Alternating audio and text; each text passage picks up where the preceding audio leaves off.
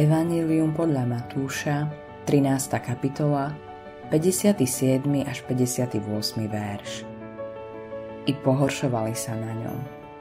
Ježiš im však riekol, Nikde nie je prorok bez octi, iba ak vo svojej odčine a vo svojom dome. A pre ich neveru neurobil tam mnoho divov.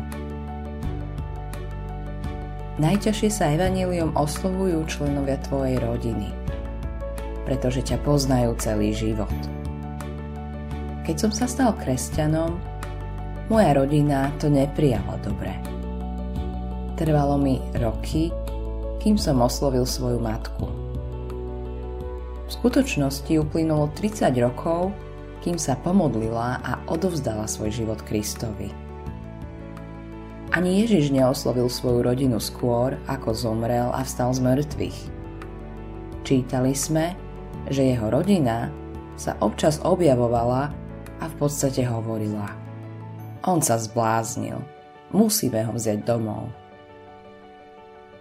Matúšovo evanílium nám s odkazom na Nazaret prezrádza a pre ich neveru neurobil tam mnoho divov. Ježiša, syna Tesára, poznali od malička.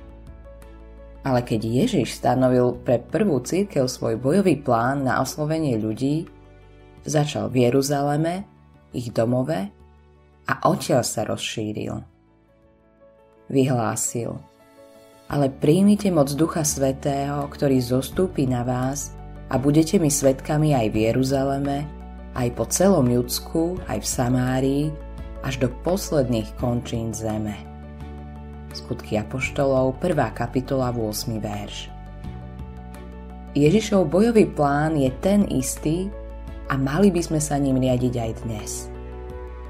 To znamená začať u svojho manžela, manželky, ak ste v manželstve, a u svojich rodičov, starých rodičov, detí a širšej rodiny. To je váš Jeruzalém. Ďalej je to tvoja Judea, čo je tvoja sféra vplyvu, tvoj širší okruh.